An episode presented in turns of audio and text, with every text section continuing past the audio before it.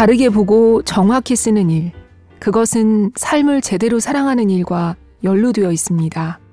당신은 오늘 무엇을 어디까지 보셨나요? 당신이 본 걸 말해주세요.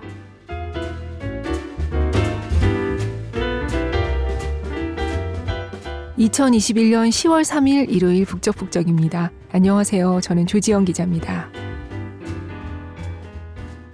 무려 6주 만에 인사드립니다. 지난번 제 차례의 건강 문제로 북적북적을 결방해서 죄송합니다. 여러분도 몸 꼭 잘 챙기시길 바래요. 뭐 챙긴다고 다 챙겨지는 게 아니라는 게 문제이긴 하지만요. 오늘 북적의 책은 박연준 시인의 산문집 쓰는 기분입니다. 시작 부분에 읽어드린 이 책 속 문장처럼 다르게 보고 쓰는 일, 그래서 삶을 제대로 사랑하는 일에 대해 담고 있는 책이에요. 올해 7월에 나왔고요. 낭독을 허락해 주신 박연준 작가님과 현암사에 먼저 감사의 말씀을 드립니다. 북적북적에서 소개할 책을 정할 때 제 첫 번째 기준은 이거예요. 나는 이 책을 여러 번 다시 읽고 싶은가. 왜냐하면 저도 뭐 매번 책을 읽을 때마다 북적에 소개할 목적으로 읽지는 않잖아요. 일단 읽고 좋았던 책을 소개하는데요. 좋은 책 중에서도 어떤 책은 저만 좋아할 것 같아서 그냥 혼자만 읽고 마는 것도 있고 또 아, 한 번 읽어봤으니 되었다 하는 책도 있고 혹은 너무 좋은 책이지만 읽을 때마다 마음이 힘들어지거나 울적해지거나 하는 책도 있죠. 이게 길지 않은 소개지만 읽어드릴 부분을 고르고 또 녹음을 하기 위해서 낭독을 하고 곁들일 말을 생각하다 보면 저로서는 이 소개하는 책을 여러 번 다시 읽게 되기 때문에 그만큼 읽고 또 읽고 싶은 책인가 이걸 첫 번째 기준으로 삼고 있어요. 그래야 소개하는 저도 행복하니까요. 물론 전제 조건으로 낭독 허락을 받는 게 기본이죠. 허락받지 못한 책을 여기서 읽어드릴 수는 없으니까요. 사실 허락을 못 받아서 못 읽어드린 책도 굉장히 많아요. 특히 소설 또 해외 작가분들 책이 허락받기 어렵더라고요. 그래서 제가 매일 이 낭독을 허락해 주신 작가님과 출판사에 감사드립니다 하고 인사드리고 있는데 이건 정말 압축된 진심입니다. 그리고 이왕 소개하는 거 광고가 많이 되고 있거나 베스트셀러 1, 2위에 있는 책보다는 좀 더 알려졌으면 참 좋겠다 하는 보석 같은 책을 소개하고 싶은 마음이에요. 출판 담당 기자는 비록 아니지만 독서를 사랑하는 한 명의 독자로서요. 오늘 소개할 책 쓰는 기분도 바로 그런 책입니다. 이 책을 쓴 시인 박연주님은 2004년 중앙 신인문학상을 받으며 등단했고 시집 속눈썹이 지르는 비명 아버지는 나를 처제하고 불렀다. 베누스 푸디카 밤, 비, 뱀 그리고 산문집 소란 밤은 길고 괴롭습니다. 인생은 이상하게 흐른다. 모월 모일 등을 비롯해 여러 책을 썼습니다. 8월에 제가 친한 분들한테 요즘 제가 쓰는 기분 읽었는데 좋더라고요 하고 추천을 했더니 한 분이 쓰는 기분? 설마 돈 쓰는 기분? 이라고 해서 웃었던 일이 있는데요. 이 쓰는 기분, 글을 쓰는, 특히 시를 쓰는 것에 대한 책이에요. 서문에서 저자는 이 책은 당신과 쓰는 기분을 나눠 갖고 싶어서 썼다고 해요. 뭐, 누군가는 어느 정도 나이 먹으면 삶에 새로운 것이 생기지 않는다고도 하지만 저자는 이렇게 말합니다. 새로운 사람, 동물, 꿈, 사건이 생기려면 무언가를 사랑하고 뛰어들고 다치고 도망가고 잡고 빼앗기고 슬퍼하고 으깨져야 한다. 가만히 두면 마음은 굳는다. 움직여야 한다. 라고요. 네. 마음은 굳죠. 생각도 굳고. 그냥 하루하루 주어진 일을 해치우고 버티고 그러면서 살다 보면 점점 굳어가고 무뎌지잖아요. 저는 이 책을 7월 말에서 8월까지 쭉 하루에 두세 편 정도씩 잠자기 전에 읽었는데요. 이 책 덕분에 충만한 시간을 보낼 수 있었습니다. 우득해진 연필을 깎아가지고 이렇게 뽀얀 나무 속에 날렵한 심이 나오는 것처럼 이 책을 매일 조금씩 읽으면서 잃어버렸던 감각들이 살아나는 그런 느낌이었어요. 먼저 고심 끝에 고른 글 한 편을 읽어보겠습니다.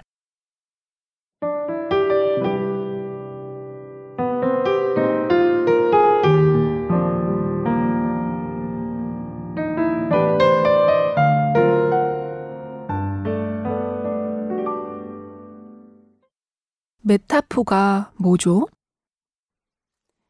소설 네루다의 우편 배달부는 칠레의 시인 네루다와 17살 우편 배달부 마리오의 우정을 그리고 있습니다. 이제 막 사랑에 빠진 앳된 마리오는 시가 뭔지, 메타포가 뭔지 모르면서 그 중심에 서 있지요. 소설 속 한 대목을 소개할게요. 무슨 일 있나? 네? 전봇대처럼 서 있잖아. 마리오는 고개를 돌려 시인의 눈을 찾아 올려다 보았다. 창처럼 꽂혀 있다고요? 아니, 체스의 탑처럼 고즈넉해. 도자기 고양이보다 더 고요해요?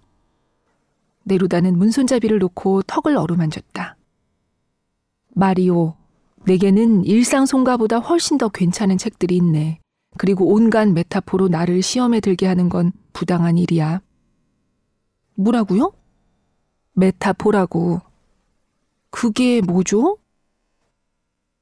마리오는 자기가 방금 메타포를 사용했다는 것을 모른 채 메타포가 뭐냐고 묻습니다. 네루다는 마리오 안에 살던 시인을 깨우고 그가 메타포를 사용해 베아트리스에게 사랑을 고백하는 것을 돕지요. 사랑에 빠진 자는 자기 환상에 빠진 자들이지요. 그들은 사랑한다는 말에 만족하지 못합니다. 세상에 하나뿐인 자기 표현을 찾기 시작합니다. 베아트리스는 마리오에게 미소가 얼굴에서 나비처럼 날갯짓 한다는 말을 듣고 자기도 모르게 마음의 문을 열게 됩니다. 메타포는 시의 뼈대이자 피입니다. 인생에 드리운 커튼이기도 하지요. 고양이가 마음을 표현할 때 언제나 망토처럼 두르는 것입니다. 예술가들이 세우는 집의 기둥과 석가래입니다. 이런, 저 역시 메타포가 무엇인지 메타포를 사용해 말하고 있네요. 이건 습관입니다. 메타포는 할머니들이 즐겨 사용하는 것이기도 하죠. 저희 할머니는 양장점에서 옷을 맞춰 입던 멋쟁이였는데요. 얇은 천으로 대충 만든 옷을 보면 예, 이런 걸 어디다 쓴다니 개 혓바닥 같아서 못 쓰겠구나. 질색하셨어요. 훗날 알았죠. 할머니들이야말로 메타포의 귀재들이란 것을요. 꼬맹이들도 마찬가지입니다. 제 사촌 동생은 다섯 살 때 할아버지를 줄넘기라고 불렀어요. 이유를 모르니 입 주변의 팔자주름이 줄넘기처럼 보여서라나요? 한 번은 친척 어른이 제 남동생의 뺨을 검지로 찍어보고 지나간 적이 있었어요. 토실토실한 뺨이 귀여워서였겠죠. 그때 초등학생이었던 남동생이 씩씩거리며 이렇게 말하더군요. 뭐야, 왜 사람을 크림 찍듯 찍어보고 가? 같이 있던 사람들이 와 웃으며 좋아했어요. 눈치채셨나요? 저희가 즐거워한 이유는 친척 어른의 행동 때문이 아니었어요. 동생이 사용한 말, 그중 메타포인 크림 찍듯이에 크게 공감하며 즐거워했던 거죠. 당신에게 약간의 언어 센스와 유머가 있다면 당신은 틀림없이 메타포를 자주 사용하는 사람일 거예요. 그리고 유머와 메타포를 사용하는 사람은 분명 매력적입니다. 잘만 사용한다면 메타포는 사람의 마음을 휘어잡을 수 있으니까요. 정말 그래요. 제가 같이 살고 있는 사람 역시 메타포 쓰기를 좋아하는 사람인데요. 이 사람에게 제가 언제 마음을 열게 되었나 생각해 보니 이렇게 시작하는 메일을 받고 나서였어요. 네 이름을 발음하는 내 입술에 몇 개의 별들이 얼음처럼 부서진다. 미안합니다. 이 문장 앞에서 몸을 긁는 당신, 머리를 쥐어뜯으며 괴로워하는 당신 모습이 보이는군요. 네, 마음껏 욕을 하셔도 좋습니다. 그러나 기억합시다. 메타포가 얼마나 힘이 센지, 사람 마음을 제멋대로 휘어잡을 수 있는지. 저는 이렇게 코가 꿰이고 말았다는 슬픈 전설을 전해드리며 당신께 한 가지 제안을 하겠습니다. 지금 당장 손에 잡히는 아무 시집이나 펼쳐보세요. 당신을 사로잡는 메타포를 찾아보시기 바랍니다.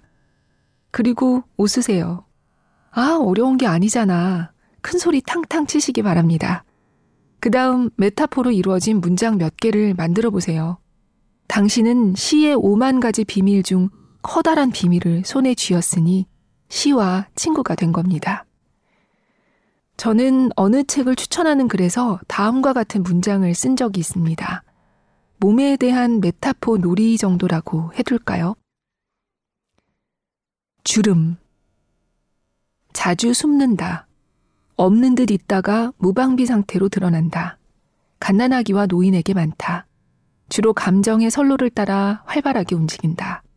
당신이 울 때, 혹은 웃을 때 눈가에 생기는 작은 선들. 나는 매번 그 가느다란 선에 걸려 넘어진다. 없었던 주름이 하나씩 생겨나는 것을 보면 몸이 내 영토의 전부라는 확신이 든다. 배꼽. 우리가 타인의 가지, 몸체에서 떨어져 나온 열매라는 증거. 사과에게도, 배에게도, 인간에게도 배꼽이 있다. 어떤 아이는 이곳에서 아이가 태어나는 줄로 믿는다. 신비하고 어둑한 세상에서 가장 작은 동굴. 질. 좁고 구불구불하고 축축한 통로. 소중한 것들이 밖에서부터 안으로, 때로 안에서부터 밖으로 지나간다. 지나간다는 건 이 길이 무엇도 영원히 머물게 할 수 없는 길이라는 뜻이다. 이마. 근심 상영관. 평온할 땐 아무것도, 아무것도 비추지 않는다. 위. 구멍 뚫린 곳간. 영영 채울 수 없는 마음 같은 것. 꽉 차면 탈이 나는 것. 움직이지 않으면 심각해지는 것. 지금까지 내가 먹은 모든 것을 알고 있는 유일한 주머니. 메타포는 세상에 별명을 지어주는 일입니다. 대단한 능력이 필요한 일이 아닙니다. 놀이지요. 제가 쓴 아래의 시는 놀이하듯이 즐거운 기분으로 쓴 은유에 대한 시입니다. 예술은 낳자마자 걸을 수 있는 망아지처럼 태어나는 것 같다. 은유. 사랑은 치마. 오토바이는 죽은 체리. 사진은 얼린 미래. 튤립은 술잔. 튤립은 작은 매음굴. 튤립은 쥐도 새도 모르게 깨진다. 의자는 슬픔, 굳은 슬픔. 지붕은 발이 묶인 이방인. 연필은 시인의 목발, 부러져도 살아나는. 추억은 부활하지 않는 신. 당신 얼굴은 착한 바람들의 정거장. 내 사랑을 펄럭이게 하네. 은유는 지우면서 열기, 잊으면서 사랑하기, 만지면서 떨어지기, 그리고 노래는 허공에서 착지. 앤 섹스턴의 밤엔 더 용감하지를 읽다 이런 은유를 발견했습니다. 코코아는 내 따뜻한 갈색 엄마. 정말 근사한 메타포 아닌가요? 코코아가 따뜻한 갈색 엄마라니. 저는 이제 코코아를 먹을 때마다 갈색 엄마의 세계로 빠져들 게 분명합니다.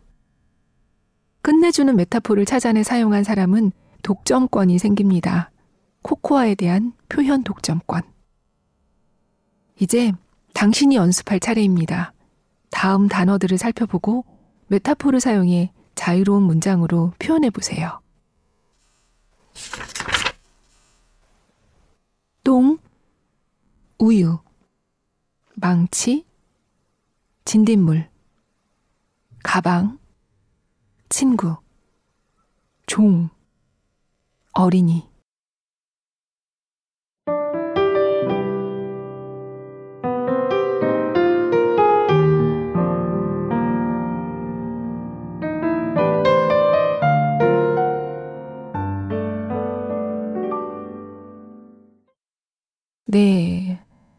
이 단어들에 우리만의 별명을 지어보는 것 흥미롭죠. 저자가 이 책 머리말에 이렇게 썼어요. 이 책이 시와 가까워지는 중인 자에게 우아한 실용서가 되길 바란다. 이렇게 썼어요. 우아한 실용서라는 말에 참 맞는 글이 아닐까 해서 오늘 이 글을 읽어봤어요.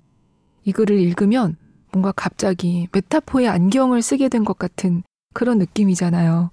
책의 제목이 쓰는 기분이니까 쓰는 것에 대한 글을 읽자 하고 오늘 이 글을 골라왔지만 이 책은 쓰는 것에 대한 글뿐 아니라 읽는 것에 대한 글도 큰 비중을 차지해요. 특히나 우리 대부분에게 아마도 멀고 어렵게 느껴질 때가 많은 시를 읽는 것에 대한 얘기가 아주 아주 재밌습니다. 저자인 박연준 시인은 두 가지 귀뜸을 해줘요. 첫째는 소리내어 읽으면 시가 열린다는 거예요. 시는 음악처럼 소리가 있고 이걸 입으로 읊을 때 비로소 살아난다고요. 두 번째는 시를 읽을 때 마치 쉬운 외국어 책을 읽는다고 생각하고 읽는다는 거예요. 왜냐하면 시는 우리말이지만 그 시인만의 언어이기 때문에 낯선 게 당연하다고 합니다.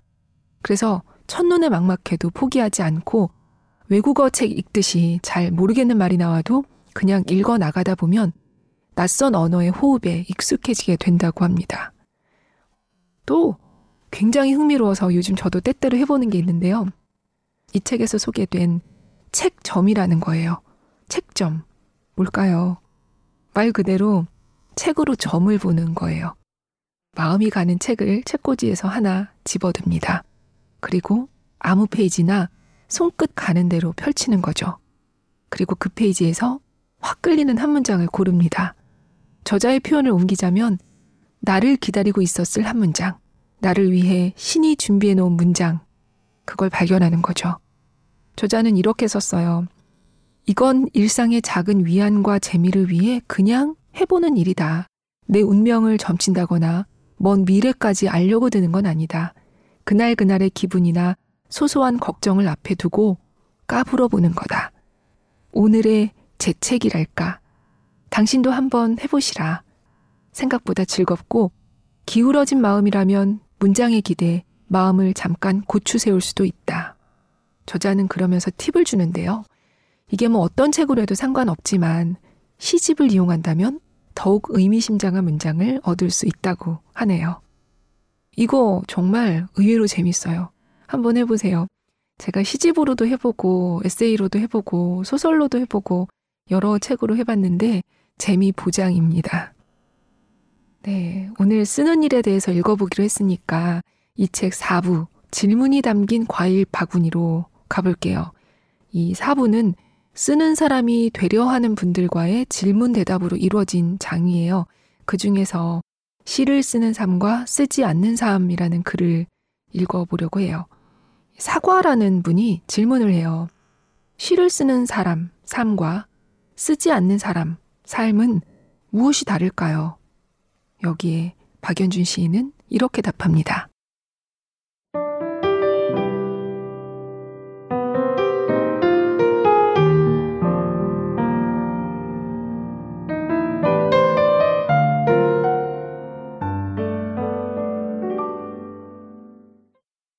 정호의 마음에 드는 시를 한 편 읽었습니다. 전문이 네 줄인 짧은 시입니다. 나비여 하얀 책, 나비여 가벼운 책, 수평선을 누비며 나아가면서 언덕 위를 춤추며 날아오른다. 미오시 다쓰지 시선 집중 책이라는 시입니다. 이 시 앞에서 제 마음은 나풀거리는 경첩이 달린 책 같아지더군요. 두리번거렸어요. 곁에 친구가 있었다면 방금 읽은 시를 소리내어 읽어주고 싶었죠. 이것 좀 봐. 나비여 하얀 책, 나비여 가벼운 책, 이 문장을 좀 봐. 친구의 어깨를 콩콩 두드리며 놀라운 발견 아니냐고 체근하고 싶었죠. 친구가 손 치워라 하고 시큰둥하게 반응한다고 해도 괜찮아요. 그래도 좋지요. 사실 시를 쓰지 않아도 살아가는데 아무 문제가 없습니다. 발레 공연을 평생 한 번도 관람하지 않아도, 미술관이나 음악당을 찾지 않아도, 책을 한 권도 읽지 않아도 사는데 큰 문제가 생기는 건 아니니까요. 식물을 길러보지 않아도, 취미생활이나 운동을 하지 않아도 살 수 있는 것처럼요. 시를 읽고 쓰는 일은 세상에서 놀라운 것을 발견하기 위해 하는 일입니다. 놀라운 슬픔, 놀라운 걱정, 놀라운 풍경, 놀라운 사랑. 그러니까 나비에게서 책을 보는 일 말입니다. 시가 아니어도 우리는 여러 방식으로 감각하고 행복을 느낄 수 있겠지요. 다만 누군가는 자기가 감각한 것, 느낀 것, 본 것을 언어로 표현해 보고 싶어 하지요. 존재하는 것 중에 이름 불림을 받지 않은 것을 발견하여 사람들에게 보여주고 싶어 합니다. 시를 쓰는 기분은 수학자가 알려지지 않은 공식을 처음 발견했을 때의 설렘과 비슷합니다. 천문학자가 새로운 별을 발견하고 그 별에 이름을 붙여주는 일과 비슷합니다. 꼭 시를 쓰는 일만 대단하다고 그것만이 삶을 다르게 한다고 말하고 싶진 않습니다. 새로운 걸 발견하는 사람들, 춤추는 사람들, 달리는 사람들, 우는 사람들, 웃는 사람들, 사랑을 고백하는 사람들, 이별하는 사람들, 삶과 죽음을 겪어내는 사람들의 고양된 순간은 언제나 시가 들어있다고 생각해요. 모두 다른 방식으로 시를 살아본 적 있는 거죠. 그걸 언어로 기록한 결과물을 시라 부르지만 시는 도처에 있지 않은가요? 저는 아이들을 보고 있는 걸 좋아합니다. 아이들을 지켜보는 일은 지루하지가 않아요. 어린이들은 어떤 카테고리나 분류에 속하길 거부합니다. 그들은 그저 하나하나의 세계입니다. 놀라운 세계, 새로운 세계지요. 본인들이 그토록 새로운 존재면서 그들은 세상을 전혀 새로운 눈으로 바라보죠. 시를 쓰는 삶은 고착된 세계를 거부하며 세상에 새 별명을 지어주는 일입니다. 아이들처럼요. 니체는 달을 보고 별들의 카펫 위를 걸어가는 고양이라고 했어요. 그러니까 시를 쓰는 삶은 이런 거예요. 달을 단순히 달이라고 부르지 않는 것. 슬픔을 단순히 슬픔이라고 부르지 않는 것. 시를 쓴다면 사관님은 매일 새로운 세계에서 처음 떠오르는 별을 발굴하며 사는 기분을 느낄 수 있을 거예요. 재미있는 일이랍니다. 비록 대가는 아무것도 돌아오지 않지만요. 시를 쓰는 일은 기분이 전부인 일, 기분이 다인 일입니다.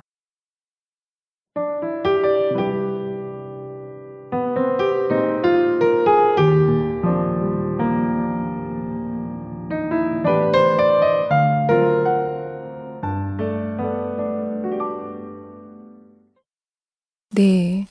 방금 들으신 이 글에 이런 문장이 있었죠. 고향된 순간엔 언제나 시가 들어있다고 생각해요. 이 말을 담은 한마디가 있습니다. 우리가 누구나 살면서 한 번 이상은 써봤을 말이에요. 이거 참 시적인데? 하는 말이에요. 시를 좋아하거나 즐겨 읽지 않아도 시적이네. 아, 이거 시적이다. 이런 말 써보셨죠? 오늘 소개해드리는 이 책 쓰는 기분에 칼처럼 빛나는 한 줄이라는 제목의 글이 있는데요. 저자는 이 글에서 그런 얘기를 해요. 누군가의 행동이나 표정, 눈빛, 그림, 뭐 춤, 음악 할 것 없이 우리 마음을 크게 흔드는 걸 접했을 때 우리는 시적이다 라고 말한다고요. 우리말에만 이 말이 있는 게 아니라 각 나라마다 시적이다 라는 말이 다 있는 걸 보면 세상 곳곳에 시적인 것이 존재한다는 것이니까 참 재미있지 않냐고 해요. 그러게 말입니다. 시적인 게 시가 멀리 있는 게 아니네요. 그런데 혹 그럴 수도 있잖아요. 시가 무슨 효용이 있냐? 그거 하면 밥이 나오냐? 항상 등장하는 그런 쓸모에 대한 질문이 있죠. 저자는 이렇게 말합니다. 우리는 시로 무언가를 이룰 수 없습니다. 시는 효용이 없지요. 다만 읽는 사람을 다치게 할 수는 있습니다. 좋은 시는 항상 누군가를 상처 입게 하거든요.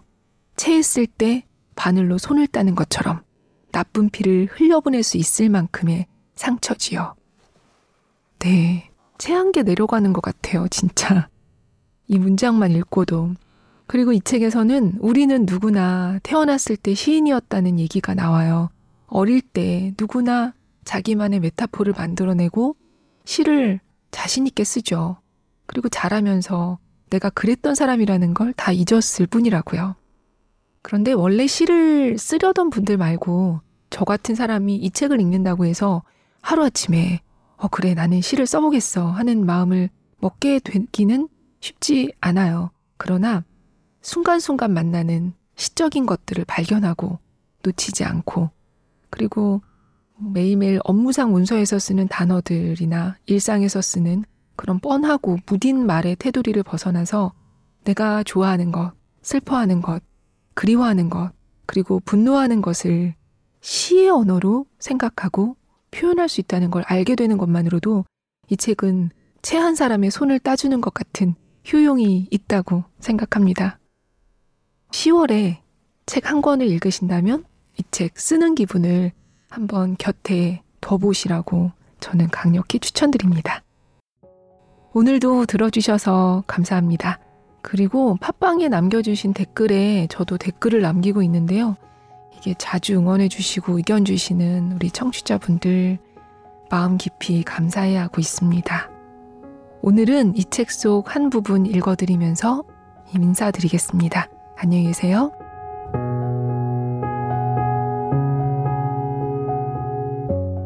혹시 가지고 있는 시집이 있다면 아무 곳이나 펼쳐보세요. 단 한 줄, 당신을 가로지르는 한 줄을 찾아보세요. 당신을 가로질러 당신을 두 개로 쪼개놓는 한 줄. 그런 걸 찾아보세요. 숨어 있을 거예요. 이건 그냥 숨은 그림 찾기 같은 거예요. 당신이 찾아주지 않으면 평생 드러날 수 없는 어떤 문장이 갈피에 숨어 있는 일. 누군가에겐 우습고, 누군가에겐 슬프고, 누군가에겐 놀라운 일이 될 한 줄.